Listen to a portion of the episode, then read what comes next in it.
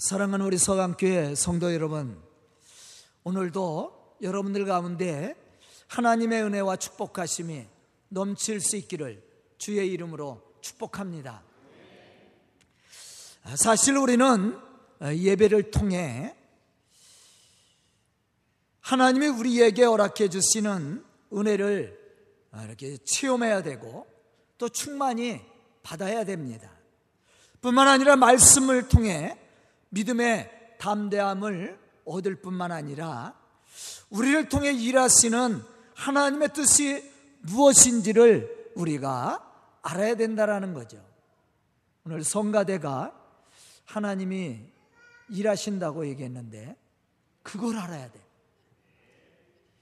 우리 속에 일하신 하나님, 우리 속에 살아 역사하시고 또한 우리 가운데 함께 하시는 그 하나님이 우리를 통해서 어떠한 일을 하시기를 원하는지 우리가 알아야 된다라는 겁니다. 그러기 위해서는 하나님의 말씀을 깨달아야 되는 거예요. 왜냐하면 우리를 부르신 하나님의 계획하심과 뜻을 바로 아는 사람이 부르심의 사명과 그에 합당한 열매를 맺을 수 있기 때문에 그렇습니다. 하나님이 우리를 부르신 이유는 오늘 말씀 속에서 바울이 고백하고 있듯이 복음을 위해서 하나님이 우리를 부르셨다라는 겁니다. 이곳에 이 교회를 세우신 이유도 마찬가지예요. 복음을 위해서.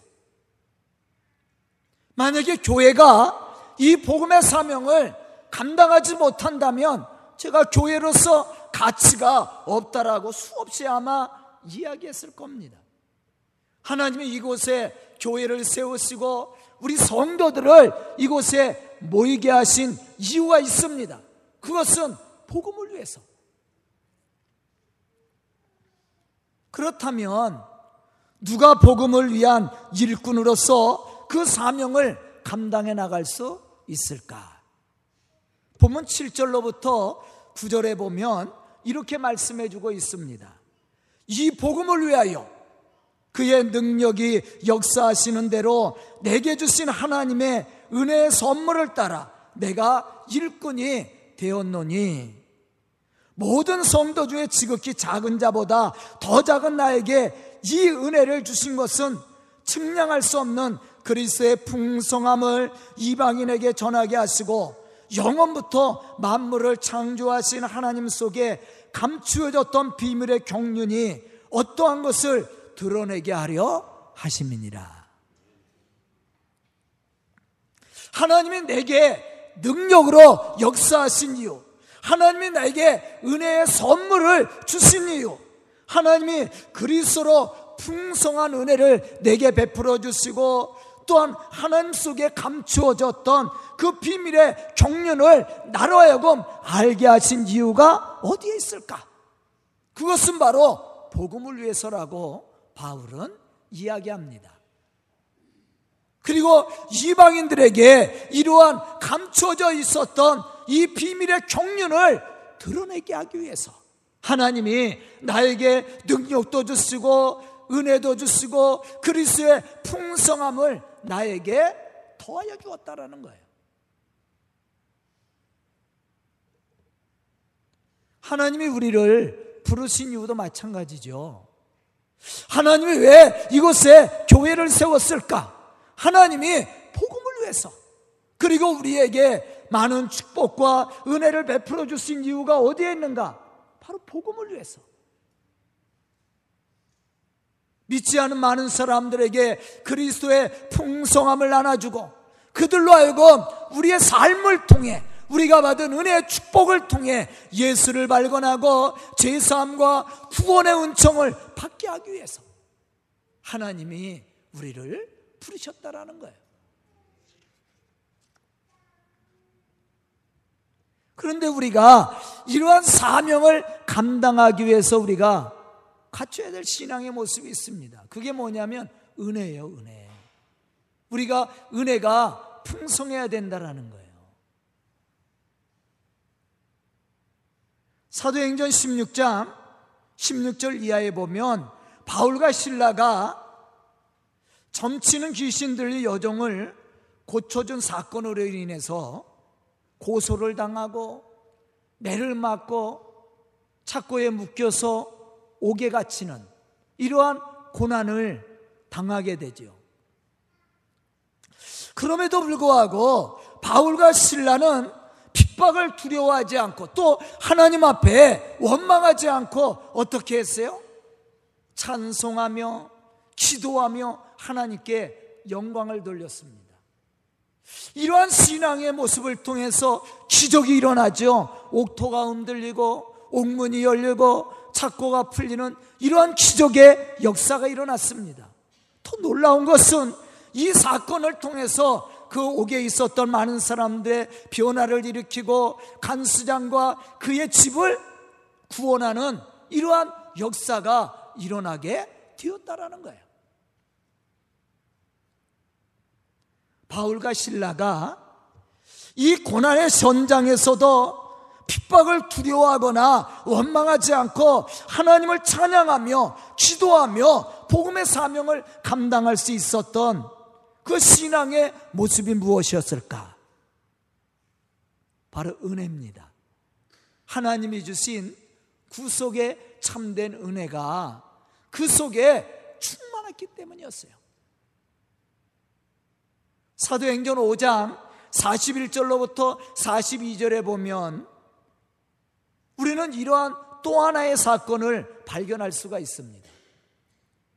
사도들은 그 이름을 위하여 능력받는 일에 합당한 자로 여기심을 기뻐하면서 공의 앞을 떠나니라. 그들이 날마다 성전에 있든지 집에 있든지 예수는 그리스도라고 가르치기와 전하기를 그치지 아니하니라. 고난이 있음에도 불구하고 핍박을 받음에도 불구하고 그것을 합당하게 여겼다. 또 그것을 기쁨으로 여기고 기쁨으로 나가서 성전에 있든지 집에 있든지 예수가 그리스도인 것을 가르치고 전했다라고 말씀하고 있습니다. 이게 쉬운 일인가? 한번 생각해 보세요. 내가 예수 믿는 것 때문에 복음 전하는 것 때문에 지금 핍박을 받고 능력을 받고 고난을 당하고 있습니다. 그런데 그것을 합당하게 여겼다라는 거예요. 우리도 그렇죠. 다 끄떡끄떡 하는데 진짜 그래요? 이런 고난이 오면 대부분 교회 안 나오더라고. 하나님 못 믿기 때는 거예요. 왜 내가 신앙생활 하는데 하나님 나에게 이러한 고난을 가져다 줬나고? 아이, 교회 못 나가겠다고. 아, 이러는 분들 많아요. 고난이 찾아왔는데 삶의 어려움이 왔는데 그것을 합당하게 여기고 기쁨으로 나가서 예수가 그리스도인 것을 전하는 거 이 쉬운 게 아니란 말이에요. 그런데 이렇게 할 수 있었던 용기가 있단 말이에요. 그게 뭐냐면 은혜예요, 은혜. 영원히 죽을 수밖에 없었던 나를 구속하여 주신 예수 그리스도의 십자가의 사랑 그 사랑으로 말미암아 우리가 제사함의 은총을 받고 구원을 받았단 말이에요. 내가 지금 사는 것도 하나님의 은혜로 산다라는 것을 깨닫고 감사하는 사람이 바로 이러한 복음의 역사를 이루어 나갈 수 있다라는 말입니다. 바울도 마찬가지예요. 바울이 그 고난의 현장에서 찬양하고 기도하며 하나님께 영광 돌리고 또 복음의 열매를 맺을 수 있었던 것은 그 속에 하나님이 주신 은혜가 풍성했기 때문이었습니다.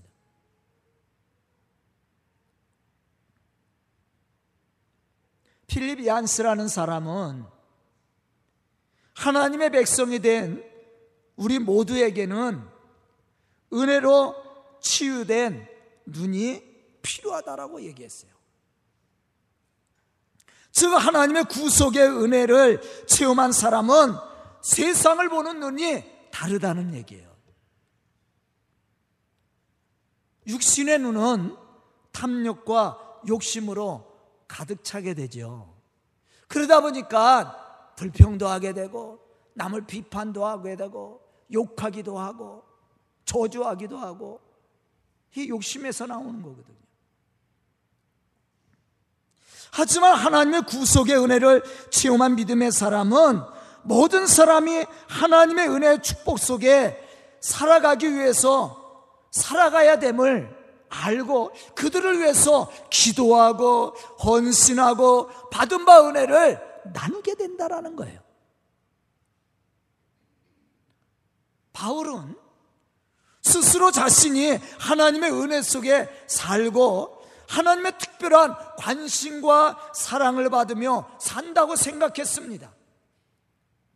그렇기 때문에 그는 자신이 서 있는 자리가 오기든 축복의 자리든 그는 기쁨으로 하나님을 찬송하며 감사함으로 전할 수 있었다라는 거예요.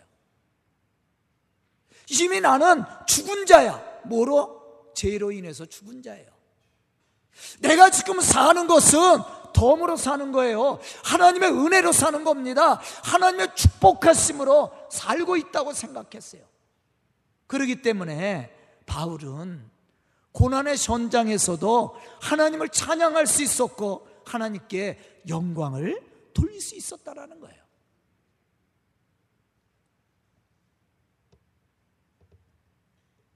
시편 122편 1절에 보면 다윗은 이렇게 고백을 합니다. 사람이 내게 대하여 말하기를 여호와의 집에 올라가자 할 때에 내가 기뻐하였도다. 다윗은 사람들이 여호와의 집 성전에 올라가자고 할 때 기뻐했다고 그랬어요. 사실 다윗에게 있어 성전 예배는 최고의 축복이었습니다. 왜냐하면 성전은 누가 계신 곳이에요? 하나님이 계신 곳이야. 하나님이 그곳에 계셔서 우리에게 은혜를 주고 주십니다. 내 삶의 문제를 해결해 주시고 내 삶 속에 역사하사 나를 축복하십니다. 그렇기 때문에 사람들이 성전에 올라가자 그러면 기뻐서 갔다라는 거예요. 물론 다윗 시대는 성전이 없었죠. 성막이 있었습니다. 하나님 앞에 예배드리는 일 이걸 기쁨으로 여겼다라는 거예요.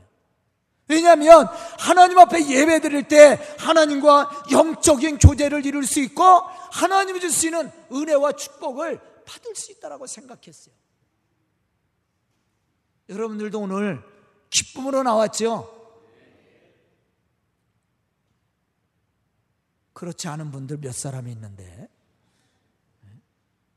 우리가 하나님의 성전에 나올 때는 기쁨으로 나오는 거예요. 왜? 성전은 하나님이 계신 거지. 물론 하나님은 전지전능하신 분이라 어디든 계세요. 하지만 성전은 구별된 것이에요. 무엇을 위해서? 하나님을 위해서.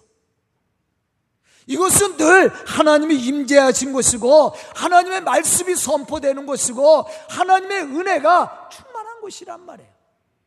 그래서 다윗은 성전에 가자 그러면 모든 걸 지켜놓고 기쁨으로 달려갔습니다. 바로 이 사람이 은혜를 받는 사람이에요. 우리도 마찬가지입니다. 이러한 은혜 속에 살아가는 사람이 바로 기쁨으로 하나님의 거룩한 이 복음의 역사를 이루어갈 수 있게 된다는 것이죠. 에베소서 2장 10절에 보면 바울은 이렇게 고백합니다. 우리는 그가 만드신 바라 그리스 예수 안에서 선한 일을 위하여 지으심을 받은 자니 이 일은 하나님이 전에 예비하사 우리로 그 가운데서 행하게 하려 하십니다. 구원받은 사람, 하나님의 놀라운 은혜와 사랑을 받은 사람은 아무렇게 살지 않습니다. 하나님을 모시고 사는 사람은 하나님이 기뻐하실 만한 일을 위해서 자신을 어떻게 해요? 헌신하고 희생하게 돼 있다라는 거예요. 하나님이 나를 선한 일을 위해서 부르셨어요. 그래서 선하신 뜻을 깨닫고 하나님의 선을 이루기 위해서 자신을 헌신하고 희생하게 되어 있다라는 거예요. 바울도 마찬가지입니다. 저는 오늘 말씀을 듣는 우리 성도들이 이러한 신앙의 모습을 가지고 이러한 은혜 충만함을 가지고 우리에게 주신 그 복음의 사명을 감당해 나가는 하나님의 좋은 일꾼들이 될 수 있기를 주의 이름으로 축원합니다. 그럼 우리가 바울과 같이 하나님의 일꾼 된 자로 복음의 사명을 감당하기 위해서 갖춰야 될 신앙의 모습이 뭔가? 첫째는 믿음입니다. 믿음이 있어야 되는 거예요. 믿음이 있어야 은혜도 받는 겁니다. 믿음이 없으면 하나님이 우리에게 허락하시는 은혜를 받을 수가 없는 거예요. 빌립보서 4장 13절에 보면 바울은 이렇게 고백합니다. 내게 능력 주시는 자 안에서 내가 모든 것을 알 수 있느니라. 믿음은 모든 것을 가능하게 만들어 줍니다.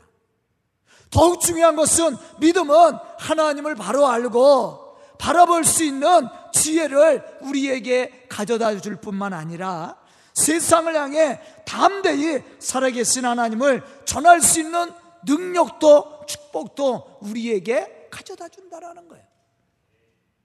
솔직하게 우리가 하나님을 알지도 못하면서 하나님 전할 수 있어요?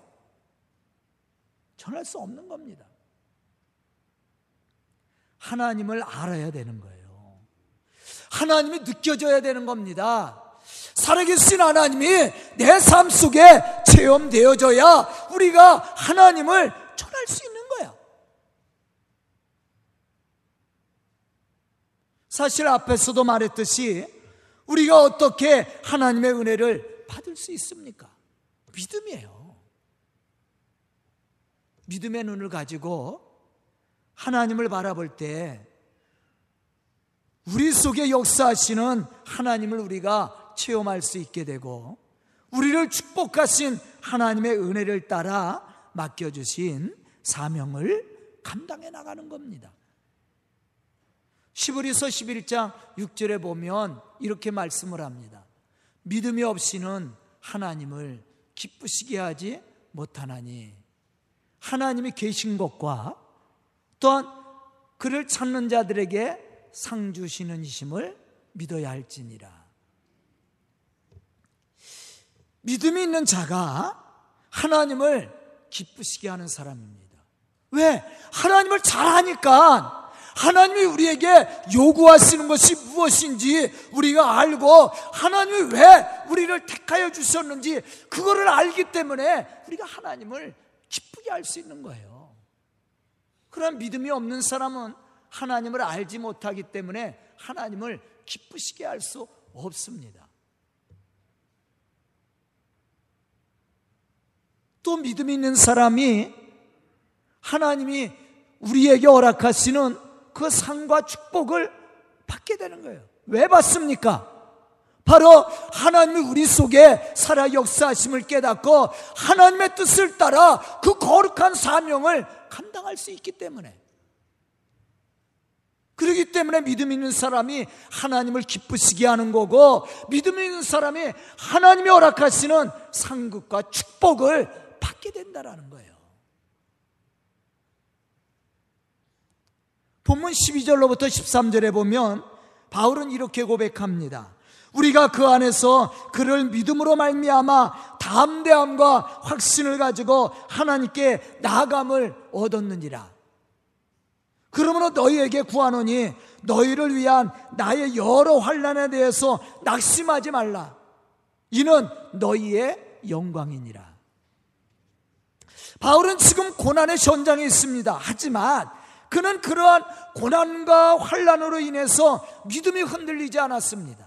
오히려 그는 자신의 이러한 모습을 보고 실망하고 낙심할 수 있는 예배속 교회 성도들을 권면하죠. 내가 이러한 환란 가운데 있는 것 때문에 너희들 낙심하지 말라. 오히려 이것이 너희의 영광이니라. 여러분들 핍박받는 게 영광이에요? 우리가 복음 때문에 고난을 받는 게 영광이라고 생각합니까? 이 쉬운 대답이 아니에요. 근데 바울은 이야기하는 거야. 내가 고난, 고난 받는 것 때문에 너희들 낙심하지 마라. 이것이 너희의 영광이라고 생각했어요.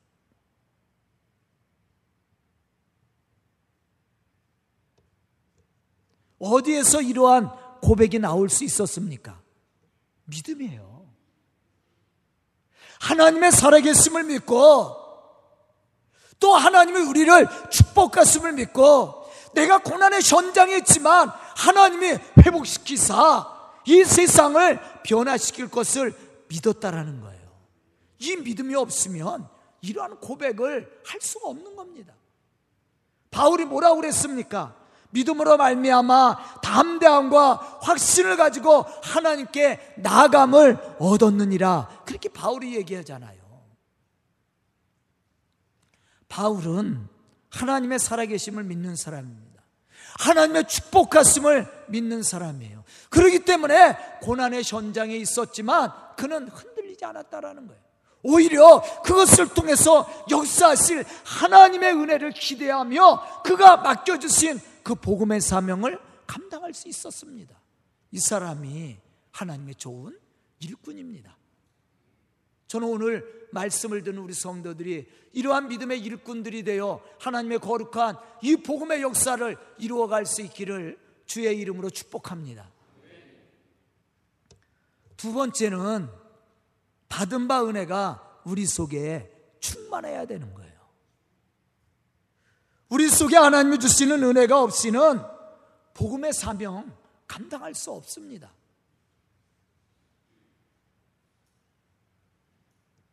복음은 무엇이 뒤따르게 되어 있어요? 고난이 뒤따라요. 이 쉬운 게 아니에요. 예수님도 제자들에게 분명히 말씀해 줬습니다. 너희가 내 이름으로 이 복음을 전할 때 세상이 너희를 이상히 여기고 너희를 핍박하고 너희를 학대하더라도 그걸 이상히 여기지 말라고 그랬어요. 당연한 일이거든. 그래서 복음의 사명을 감당하는 것, 감당한다는 것은 쉬운 일이 아닙니다.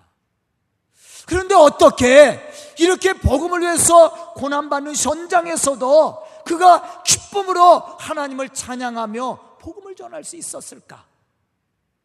그것은 그 속에 하나님이 주시는 은혜가 충만했기 때문이었어요. 오늘 본문 말씀 속에서도 바울은 이러한 사실에 대해서 우리에게 말씀해 주고 있습니다. 이 복음을 위해서 그의 능력이 역사하시는 대로 내가 내게 주신 하나님의 은혜의 선물을 따라 내가 일꾼이 되었노라. 무슨 일꾼이 된 거예요? 복음의 일꾼이 된 거야.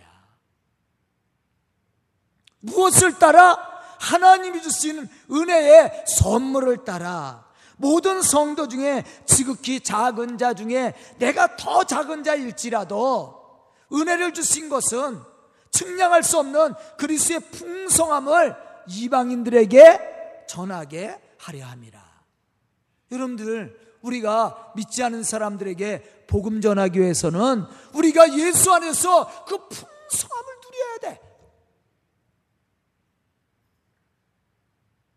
한번 쉽게 생각해 보세요. 우리가 교회 나오면서 불평하고 원망하고 남을 미워하고 삶 속에 기쁨은 하나도 없이 매일 염려하고 근심하며 살아와요.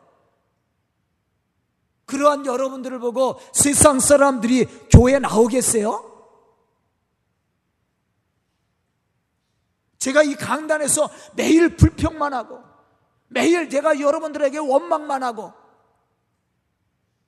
여러분들 저주하고 그래도 이 자리에 앉아 있어요? 안 그럴 겁니다. 중요한 부분이에요. 우리의 삶을 통해 하나님의 풍성함이 증언되어져야 되는 거예요. 그러기 위해서는 우리 속에 풍성한 은혜가 있어야 된다는 거예요. 그래야만이 우리가 이방인들에게 이 복음의 삶, 하나님의 이 비밀의 경륜을 드러낸다고 그랬어요. 드러낸다.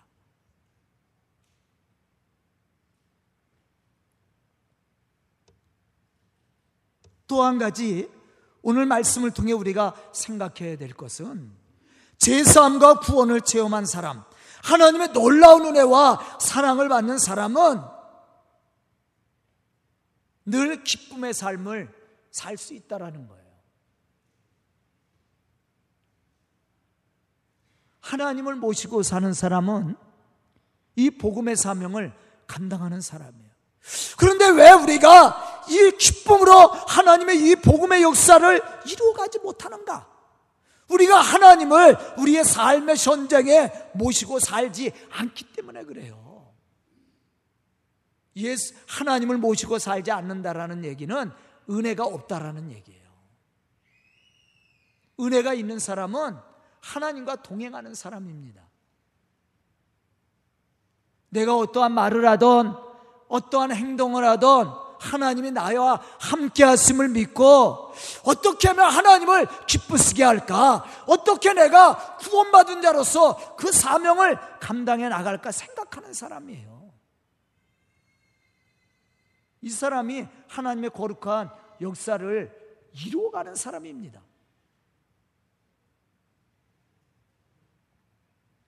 사도행전 16장 34절에 보면 바울을 통해 복음을 듣고 믿음으로 은혜를 체험한 간수와 그의 온 집이 기뻐하는 모습을 우리가 발견할 수가 있습니다. 그들을 데리고 자기 집에 올라가서 그들이 누구의 바울과 바울 일행이란 말이에요.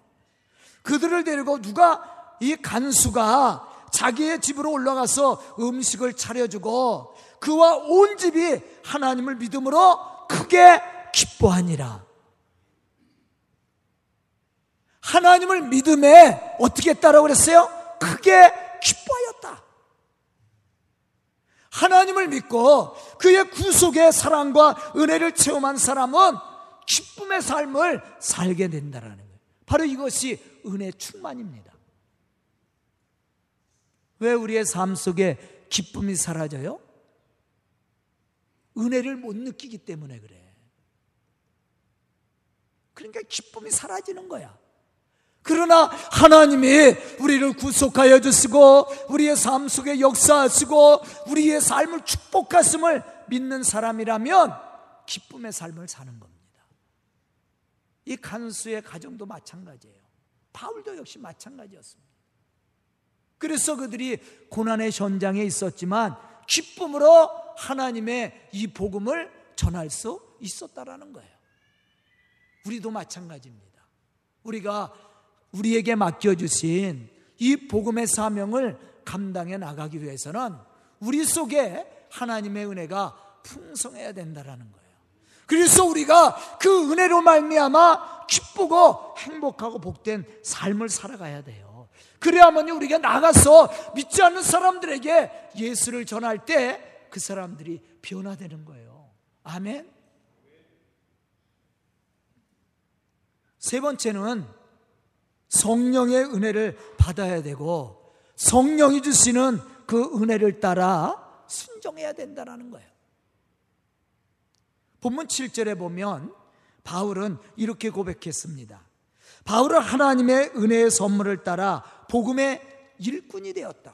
은혜의 선물을 따라 복음의 일꾼이 되었다고 그는 말하고 있습니다.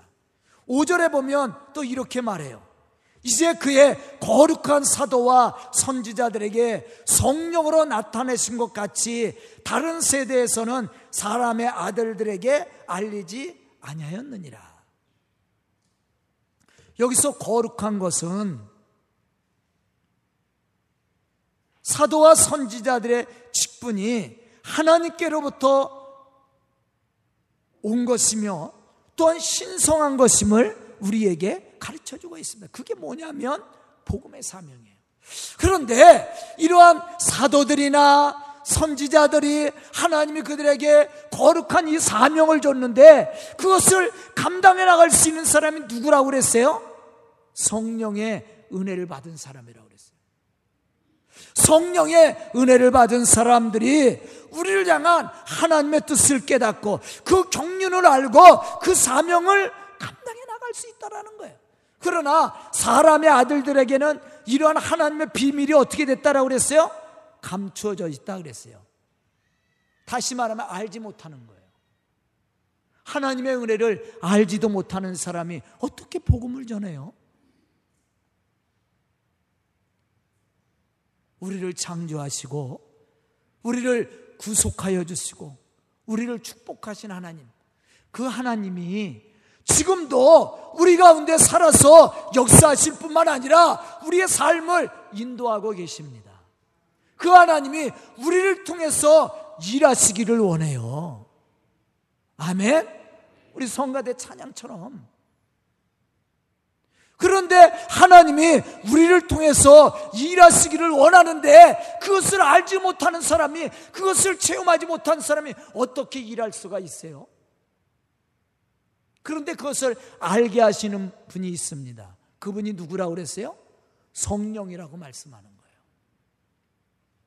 그래서 사도들과 선지자들에게 성령으로 나타나신 것 같이 그랬어요. 우리도 성령의 은혜를 받아야 하나님이 우리를 향한 그 뜻을 알고 복음을 위해서 그 사명을 감당해 나갈 수 있다라는 말이에요. 예수님의 제자들이 오순절 성령의 은혜를 받기 전에 복음 전했습니까? 못 전했어요. 오히려 핍박을 두려워했습니다. 그래서 바깥 출입도 하지 못했어요. 그러면 제자들이 언제부터 복음 전했습니까? 오순절 사건 이후입니다. 오순절 사건 이후에는 이러한 핍박이 왔을 때도 그것을 합당하게 여기고 성전에 있든지 집에 있든지 예수가 그리스도인 것을 가르치고 전했다고 말씀하고 있어요. 그게 가능한 것은 성령의 충만하신 은혜가 우리 속에 있기 때문에 우리 속에 역사하시는 하나님을 알 뿐만 아니라 체험할 수 있기 때문에 사도행전 1장 8절에 보면 예수님이 승천하시기 전에 제자들에게 부탁했던 말씀이 있습니다. 오직 성령이 너에게 임하시면 너희가 권능을 받고 예루살렘과 사마리아와 땅끝까지로 내 증인이 되리라. 누가 복음의 증인이 돼요? 성령의 권능을 받아야 되는 거예요. 왜냐하면 성령은 우리로 하여금 하나님을 알 수 있는 지혜를 줘요. 성령은 하나님의 말씀을 분별할 수 있는 지혜를 가져다 줍니다. 또 성령은 하나님을 체험할 수 있는 능력도 우리에게 가져다 줘요. 또 세상을 향해서 담대히 외칠 수 있는 믿음도 주시고 고난도 이길 수 있는 힘도 가져다 준다니까요. 그래서 성령을 받으라는 거예요. 너희가 성령의 권능을 받아야 내 증인이 될 수 있다라고 말씀했습니다. 우리도 마찬가지예요.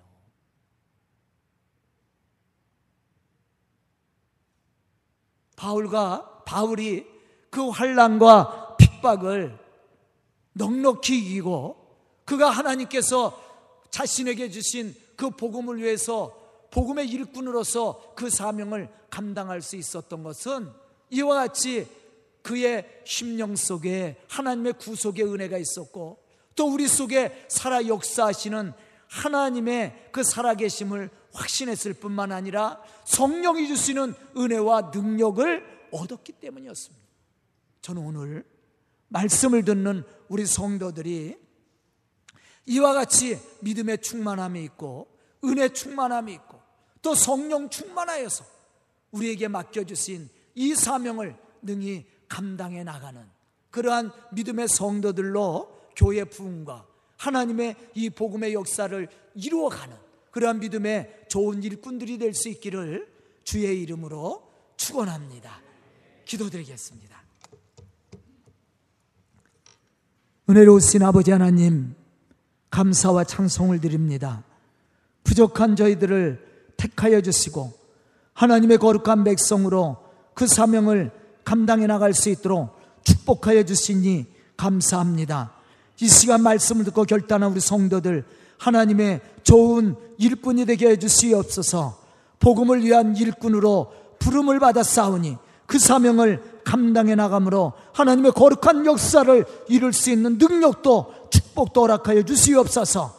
또 우리 성도들을 통해 교회가 부흥케 해주시고 하나님의 놀라운 역사를 이뤄나갈 수 있는 은혜도 지혜도 능력도 허락하여 주시옵소서 예수님의 이름 받들어 축복하며 기도드리옵나이다. 아멘.